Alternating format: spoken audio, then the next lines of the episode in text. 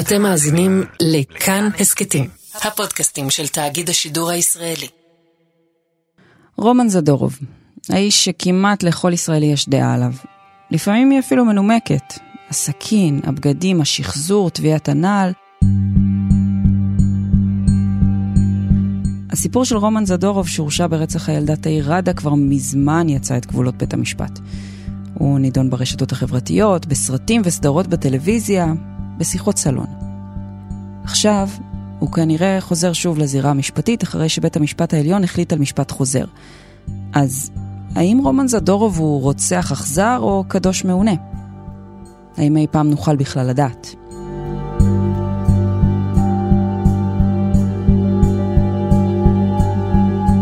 היי, אני מיכל רשף, אתם ואתן על עוד יום. הפעם תמר אלמוג, הפרשנית של כאן חדשות לענייני משפט, תנסה לעשות לנו קצת סדר בסיפור הזה. מה הסיכוי של זדורוב להיות אדם חופשי בעוד כמה חודשים, ומה אפשר ללמוד מהמשפטים החוזרים המועטים שהיו בישראל. היי תמר. היי מיכל. אז אנחנו מחכות uh, להחלטת הפרקליטות, אם היא הולכת לנהל את המשפט החוזר הזה או לא, תכף גם נסביר מה זה בדיוק אומר. אבל אולי תעשי לנו קצת סדר קודם, איך בכלל הגענו לנקודה הזאת? התיק הזה של רומן זדורוב עבר גלגולים שמספיקים לדעתי לחמישה תיקים אחרים. תיק של 15 שנה, אה, מהרצח בדצמבר 2006, ואף אחד לא יכול לשכוח את הזעזוע הזה, רצח של תלמידה צעירה ויפה בבית ספר ברמת הגולן. ואנחנו מבקשים לעשות אה, עדכון של החדשות, אה, נדבר עם אייל בן משה שהוא פרמדיק של מד"א ברמת הגולן אני מבין. אייל שלום לך, אני מבין שגילית גופה של ילדה? כן, ערב טוב חיים, אנחנו נמצאים בקצרין, נקראנו לבית ספר נושא גולן מצאנו אותה בתוך, אה, בתוך שירותים, שרועה בשירותים. זירה מאוד אה, נראית על פניו. זה סיפור שהסעיר את המדינה, ובצדק, וסימני השאלה וגם השמועות היו רבים. ערב טוב לכם, אם כן, מי רצח את הנערה תאיר ראדה? גם הערב יותר מיממה אחרי, עדיין לא ברור מי ביצע את המעשה האכזרי, אבל כיוון החקירה העיקרי הוא שתאיר נפלה קורבן לאלימות בין בני הנוער. המשטרה זימנה הרבה מאוד אנשים לחקירה ותשאלה, ובשלב מסוים עוצרים אה, אה, את רומן זדורוב, פועל אה, בניין, אזרח אוקראינה, באשרת תייר שנשוי לאזרחית ישראלית. בשלב מסוים הוא מודה בפני המדובב וגם מתאר לו ממש את הרצח. והמניע לכאורה עלבונות שמתיחה בו המנוחה, כך נטען. החשוד ברצח רומן זדורוב אמר היום באמצעות פרקליטו החדש כי הוא חוזר בו מהודעתו שרצח את תאיר. אמש בשעת לילה מאוחרת עזבה אשתו את קצרין ואיתה ילדם תינוק בן חודש וחצי. ואני לא מאמינה שהוא עשה את זה. הוציאו ממנו את זה בכוח. אבל בסופו של דבר, פלוס מינוס חודש אחרי הרצח, יש כתב אישום נגד רומן זדורוב, מדינת ישראל נגד רומן זדורוב בבית המשפט המחוזי בנצרת. עד סוף השבוע תגיש המשטרה כתב אישום נגד רומן זדורוב, בידי התביעות נעליים של זדורוב על המכנסיים של תאיר, כמה דגימות שיער ועוד ממצאים מבדיקות DNA. אין ממצא ודאי שמאשר את הדברים האלה, ואני אומר לך, במלוא האחריות, התביעת נעל הזאת איננה חד משמעית. אחרי הרבה מאוד דיונים והוכחות ועדים, הוא מורשע פה אחד ברצח. אנחנו תקווה שתשים קץ לחרושת השמועות והספקולציות חסרות האחריות שהופרחו בתקשורת במטרה לזרות חול בעיני הציבור. והכרעת דין מאוד ארוכה שגם מסתמכת על הראיות המדעיות הפורנזיות, mm-hmm. אבל גם בעצם אומרים שזדורוב אה, פשוט שיקר. שהעדות שלו רצופה בשקרים, והוא לא מספק הסברים, והגרסאות שלו מתחלפות, ובסוף, כאמור, הוא מורשע. עד כאן אנחנו במחוזי נצרת. Mm-hmm. בשלב הזה הוא מערער לעליון, ואז קורה משהו שלא קורה הרבה, אני לא יכולה להגיד שהוא לא קורה אף פעם, אבל הוא לא מאוד מאוד נפוץ, וזה שהעליון מחזיר את התיק למחוזי, כדי לבחון אה, עוד ראיות. אתה במתח וחושב שהצדק עכשיו יעשה? אני חושב, אני לא יודע, אני חושב. יהיה טוב. רומן זדורוב ממשיך להיאבק על חפותו, אבל בית המשפט המחוזי בנצרת עדיין משוכנע שהוא הרוצח. הבוקר, בפעם השנייה, מרשיעים אותו השופטים פה אחד ברצח הנערה תאיר ראדה. שבים ומרשיעים אותו פה אחד. ברגע שהמחוזי מרשיע, הוא יכול לערער לעליון. אז הוא שוב מערער לעליון. עכשיו אנחנו כבר מדברות על אזור 2014. ואז שנה אחר כך, ממש תשע שנים אחרי הרצח, דצמבר 2015, הערעור של זדורוב נדחה. העם דורש צדק לזדורוב! בעלי זכאי! מה הוא סופרמן להגיע לשירותים, לרצוח באכזריות, לחזור, לעבוד, לחזור למשפחה? מאיפה זה הכל? דעת הרוב בבית המשפט העליון קבעה בקול רם וברור כי מדובר במקרה שאינו גבולי כלל וכי מדובר בהרשעה מוצקה. אנחנו כבר בטיול בין ערכאות אה, לא מעט שנים, וכולן פחות או יותר אומרות את אותו דבר, אבל הפעם כן יש משהו שונה.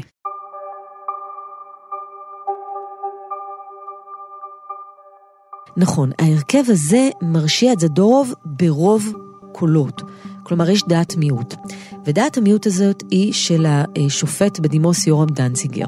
בעצם ראש ההרכב, הוא הוותיק השופטים אז, ומה שקורה שהוא מקריא את הדעה שלו, את העמדה שלו ראשונה. אלא שהאולם באותו בוקר, בדצמבר 2015, היה אולם גדוש ועמוס, ותומכי זדורוב שנמצאים שם, וכמובן שלא כולם היו קשובים בדיוק למשפטים הראשונים. ומי שלא שמעו את המשפטים הראשונים, חשבו שהדעה שהשופט יורם דנציגר מקריא היא הדעה המכריעה, ולכן טעו לחשוב שרומן זדורוב זוכה.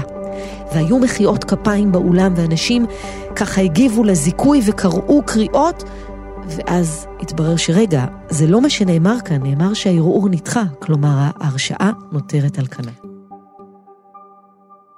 למה הוא בעצם אה, חשב שרומן זדורוב אה, צריך להיות מזוכה בסיפור הזה? כי השופט אה, יורם דנציגר חושב אז שלא הוכח מעבר לכל ספק סביר שרומן זדורוב הוא הרוצח. והוא אמר לנו בריאיון מאוד נדיר ביולי 2018, הוא דיבר על הרשעות שווא כי הוא יושב בראש ועדה שבוחנת הרשעות שווא, והוא אומר, זה לא המקרה של הודאת שווא. גם בקביעה שלי, כמי שהחליט לזכות את זדורוב מחמת הספק, הדגשתי שזה זיכוי שכפסע בינו לבין הרשעה. זה לא ששם הגעתי למסקנה שההודעה הוצאה בצורה פסולה, שאין משמעות להודעה.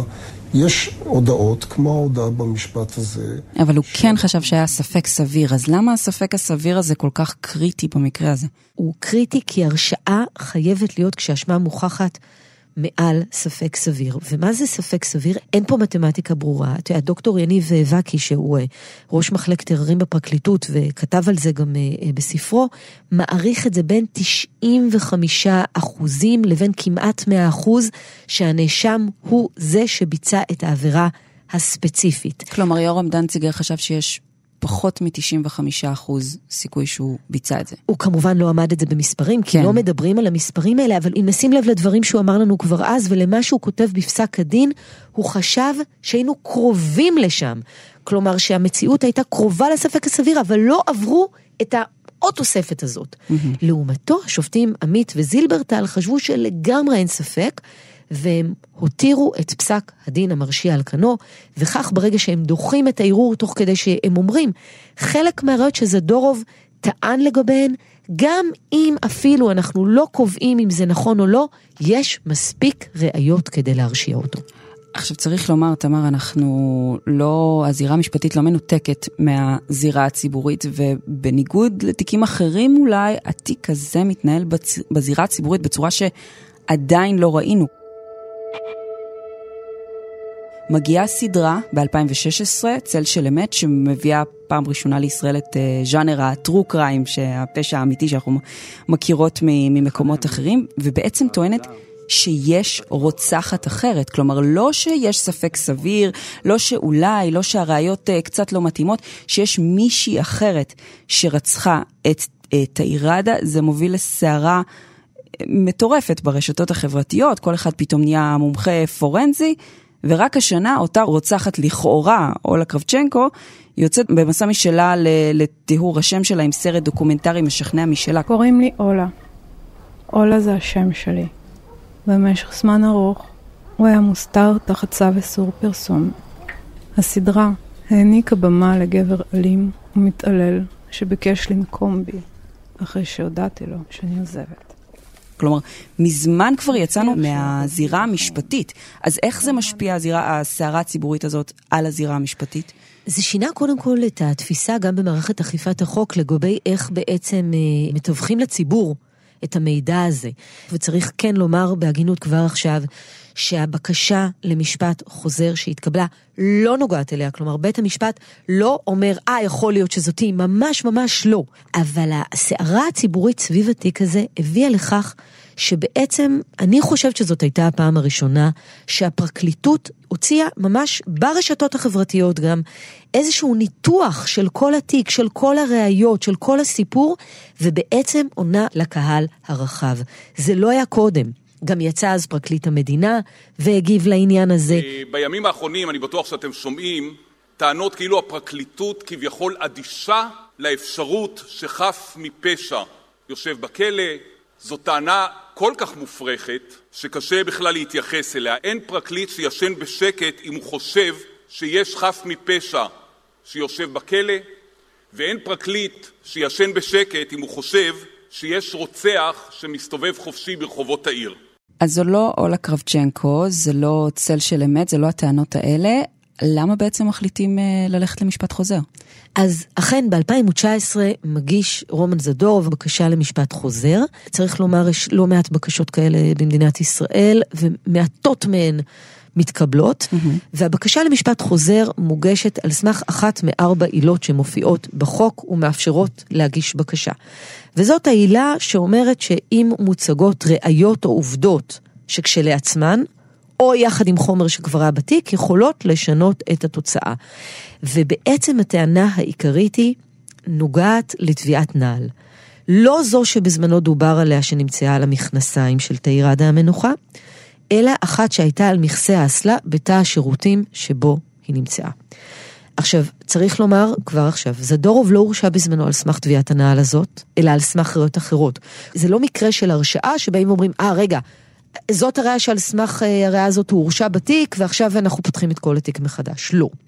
אבל המשנה לנשיאת העליון, השופט מלצר, שהוא זה שמקבל את הבקשה למשפט חוזר, אומר, צריך לבחון את הראיה הזאת שוב.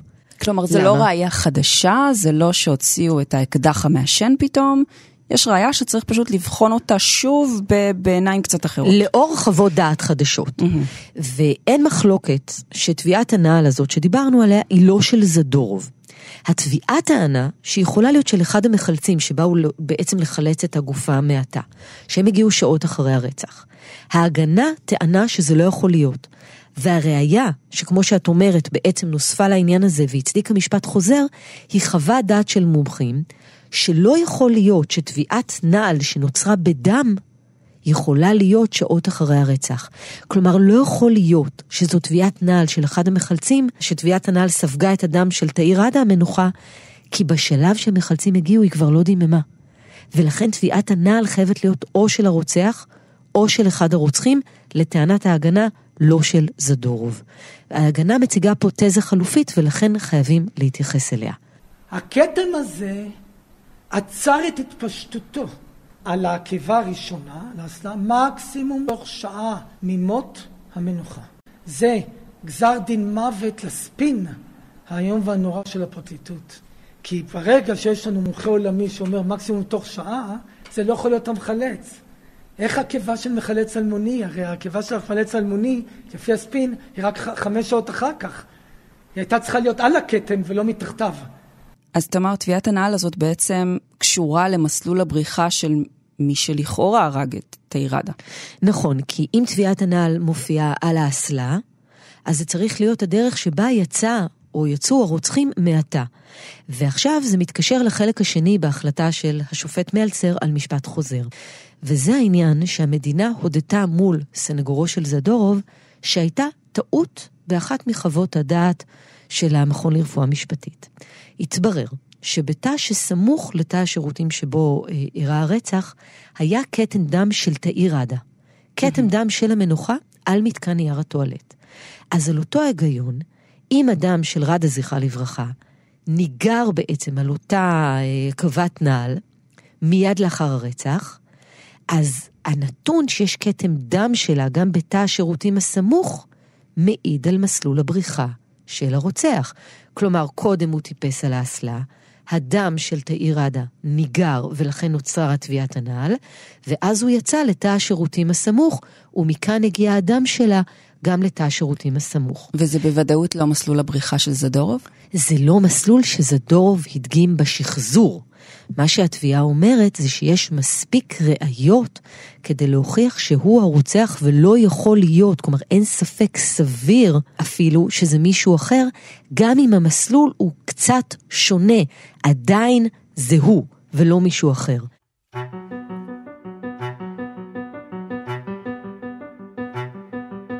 אוקיי, אז הכדור כרגע בידיים של הפרקליטות, מה האפשרויות ש... שעומדות בפניהם עכשיו? הפרקליטות התנגדה לכל אורך הדרך למשפט החוזר. מבחינת הפרקליטות יש ראיות שמוכיחות מעל לכל ספק סביר, כמו שנקבע גם בפסקי הדין, שרומן זדורוב הוא הרוצח. וגם הראיות האלה שמוצגות עכשיו לא מעלות ולא מורידות מבחינתם את העובדה שזהו הרוצח, לפי ראיות אה, אה, מספיקות, ברורות, מדעיות ואחרות. אבל פה כבר אין להם ברירה. והקימו צוות חדש שבוחן את המקרה, והם צריכים בעצם לקבל החלטה שיש להם כמה תרחישים. אפשרות אחת היא שהמדינה הולכת ואומרת, אנחנו מנהלים את המשפט החוזר הזה. אנחנו מגיעים לבית המשפט המחוזי בנצרת, אנחנו מנהלים בו את התיק, אה, על, אה, יש דיון בפני עצמו שהוא שווה פודקאסט בפני עצמו, אם רק על הראיות שבגינן התקבל המשפט החוזר, או בצורה רחבה יותר, mm-hmm. אבל כאן יש עוד הסתעפות אפשרית שהיא בעיניי מרתקת, ואני גם יודעת שהיא בהחלט על הפרק, והיא דרמטית, שהפרקליטות תגיד, אנחנו מנהלים משפט חוזר, אבל מסכימים. לשחרורו בינתיים של רומן זדורוב, למה שנקרא חלופת מעצר. שבפועל, שהוא... שבפועל זה אומר שעוד שבועיים רומן זדורוב יכול להיות מחוץ לכלא. אם הם ילכו בפרקליטות על הדבר הזה בהסכמה, כן. אבל יש גם אפשרות שהם לא מנהלים את התיק. מה זה אומר? שזה תרחיש דרמטי אפילו עוד יותר. שהם עושים מה שנקרא בסדרות האמריקניות uh, to drop the charges. אין כתב אישום מבחינתנו, אנחנו חוזרים בנו, אין כתב אישום. במקרה כזה, שיש לא מעט בפרקליטות שמתנגדים לו, אבל זאת אפשרות שכאמור נבחנת, והיא מאוד על הפרק, ואז הדור יוצא לחופשי. ביטול כזה גם אומר שהוא זכאי? זה כמו זה שאדם חף מפשע עד שלא הוכחה אשמתו, mm-hmm. כי כאילו אין כתב אישום. תמר, מה יכולים להיות השיקולים של הפרקליטות להגיד אנחנו לא אה, מנהלים את המשפט הזה? בראש ובראשונה מה שאמור להיות השיקול שלהם זה הסיכוי הסביר להרשעה. ברור שהשיקולים והדברים שנבחנים הם רחבים הרבה יותר ברמה המשפטית, אבל אני, זאת הכותרת של הדברים האלה שצריכה בעצם להיבחן. טוב, תמר, המילים אה, משפט חוזר לא נשמעות פה יותר מדי. משפטים חוזרים זה דבר בסך הכל נדיר בישראל. עד כמה נדיר? רק שנבין. מאוד נדיר. ניסינו לעשות אה, ניתוח של המצב, והוא לא פחות ממדהים, במיוחד בהתחשב בעובדה שהיה שינוי מאוד גדול בכל הנושא של ראיות אה, שהמדע יכול לסייע איתן, כמו איתור DNA בדיעבד. אז היום אנחנו מדברות על כ-35 משפטים חוזרים מאז קום המדינה. את העלייה אנחנו רואות בסוף שנות ה-90, תחילת שנות ה-2000. רק כמחציתם היו משפטים חוזרים על עבירות ברף הגבוה של חוק העונשין, כלומר רצח, אונס, מעשה מגונה, דברים כאלה. אה, הרבה משפטים חוזרים הם על עבירות תעבורה, על דברים שהם בכלל לא הדרמות, הסערות הציבוריות, תיקים שבחיים לא שמענו עליהם, זה מתוך אותם 35 אה, משפטים חוזרים. זה שונה דרמטית ממה שקורה בעולם? בהחלט. אה, אם אנחנו משוות למשל הברית, שיש שם אה, פרויקט שלם, וגם אם אנחנו משוות את זה, מספר התיקים ביחס לגודל האוכלוסייה, עדיין אנחנו במקום של אין הרבה משפטים חוזרים. אנחנו מדברות על רוב, אבל לא רוב מוחלט של אה, משפטים חוזרים שהסתיימו בזיכוי, mm-hmm. ולכן גם קשה להגדיר את הסיכויים בתיק של זדורוב עצמו. המקרה האחרון של משפט חוזר שהתנהל והסתיים בזיכוי היה מקרה אה, של ליאור מרז. ליאור מרז היה אדם נורמטיבי, עובד רשות המיסים, שיום אחד לפני עשר שנים מוצא את עצמו אה, אה, עצור בחשד לקבלת שוחד בסכומים מאוד נמוכים. ולתא שלו מכניסים מי שמבחינתו הם עבריינים. מאיימים עליו, מקללים אותו.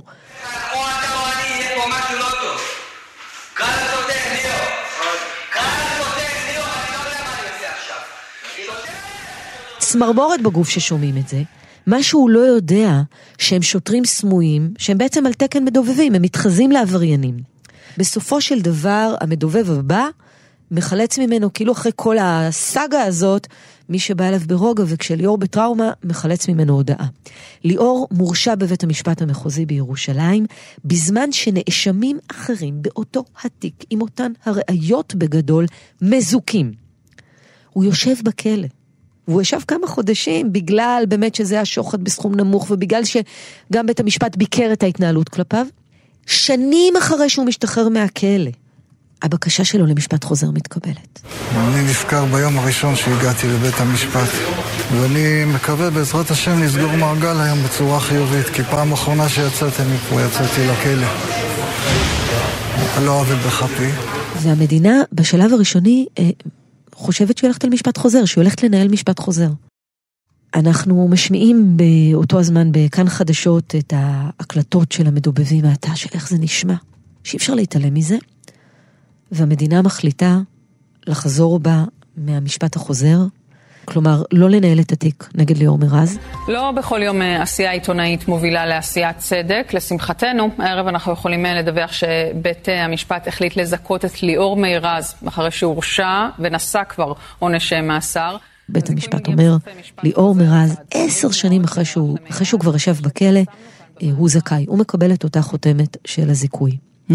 לא היו הרבה תיקים כאלה, כמו שדיברנו על כך במדינת ישראל, לאותם נתונים שניתחנו עם אה, נועה מישור, שהיא הממונה על אה, המשפטים החוזרים בסנגוריה הציבורית. אגב, גם את ההחלטה על משפט חוזר לליאור מרז, קיבל המשנה לנשיאת העליון חנן מלצר, מי שקיבל את ההחלטה על משפט חוזר לרומן זדורוב.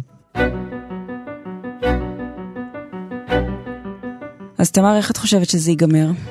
אין לי מושג, מיכל. אני לא יודעת איך זה ייגמר, אבל אני יודעת שאנחנו נדע בקרוב. אה, כך או כך, אני מבטיחה לך דבר אחד, זה יהיה דרמטי. בטוח. תמר אלמוג, תודה רבה. תודה לך, מיכל. האזנתם לפרק של עוד יום. הפקתי את הפרק יחד עם תמר אלמוג. ערך אותו דניאל אופיר, תודה גם לנועם מישור. הטכנאים היו שרון לרנר וליטל אטיאס. אם אהבתם את הפרק או יש לכם הערות על מה שאמרנו, אתם מוזמנים ומוזמנות לכתוב בקבוצת הפודקאסטים שלנו כאן הסכתים. תוכלו לכתוב גם בדף של כאן חדשות בפייסבוק, או בחשבון שלי מיכל רשף בפייסבוק או בטוויטר. ואם תשתפו את הפרק עם עוד אנשים, זה בכלל יהיה נפלא. הסכתים נוספים מבית כאן חדשות תוכלו למצוא באפליקציית הפודקאסטים האהובה עליכם, באתר שלנו, בספוטיפיי, וגם ביישומון הרכב החדש שלנו. אני מיכל רשף, נשתמע.